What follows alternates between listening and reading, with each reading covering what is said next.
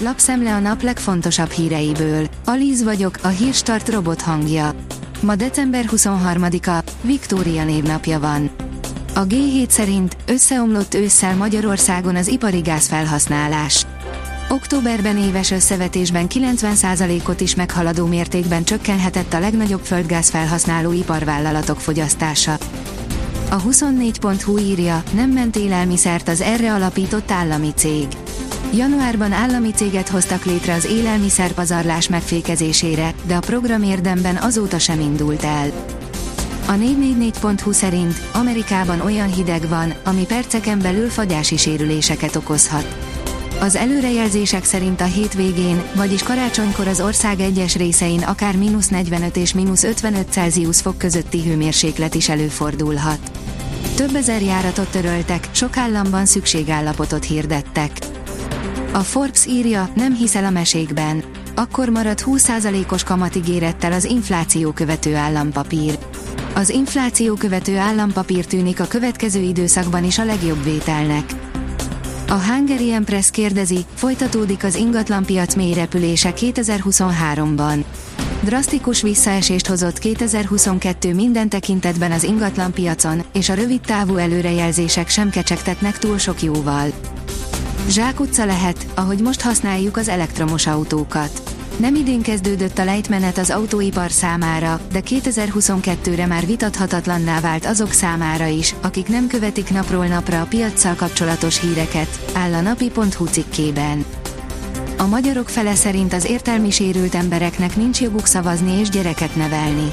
Összességében úgy tűnhet, hogy széles körű társadalmi konszenzus van a fogyatékos emberek elfogadottságát illetően, de ennek ellentmond, hogy a leginkább hátrányos helyzetű csoportok közé tartoznak, derül ki a Tárki társadalmi riportjából, írja az rtl.hu. A vg.hu írja, Németország vissza a szénkorszakba. A kevés és drága gáz és az olcsó szénmeccsét a környezetszennyezőbb tüzelőanyag nyerte Németországban. Hatalmas fordulat az Orbán kormánytól. A magyar gazdaságpolitikában az év egyik legemlékezetesebb fejleménye volt, hogy a kormány rövid idő alatt tett 180 fokos fordulatot, a választások előtti ritkán látott méretű költekezés után behúzta a féket, sőt, elkezdte visszaszedni a gazdaságba kitolt pénzeket, áll a portfólió cikkében. A Hír TV szerint Giorgia Meloni, az illegális bevándorlás egyetlen megoldása az indulások leállítása. Az új esztendő első hónapjaiban Kievbe is ellátogat, a pontos időpontot még karácsony előtt egyezteti Volodymyr Zelenszky ukrán elnökkel.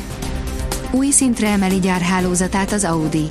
Az elektrifikációt számos más változás fogja kísérni, lehetővé téve a termelési költségek radikális csökkentését és a termelékenység növelését, áll az Autopro cikkében. Az Eurosport írja, Haalandék búcsúztatták a címvédő Liverpoolt a Liga kupában. Carabao Cup, a címvédő Liverpool 3-2-re kikapott a Manchester City vendégeként az angol Liga kupa csütörtöki nyolcad döntőjében. Hamilton számára a magyar nagydíj volt a szezon egyik fénypontja, írja az F1 világ.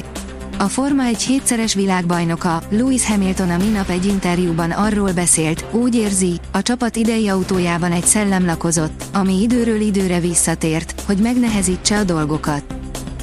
Párás, ködös hajnalok indítják a napot.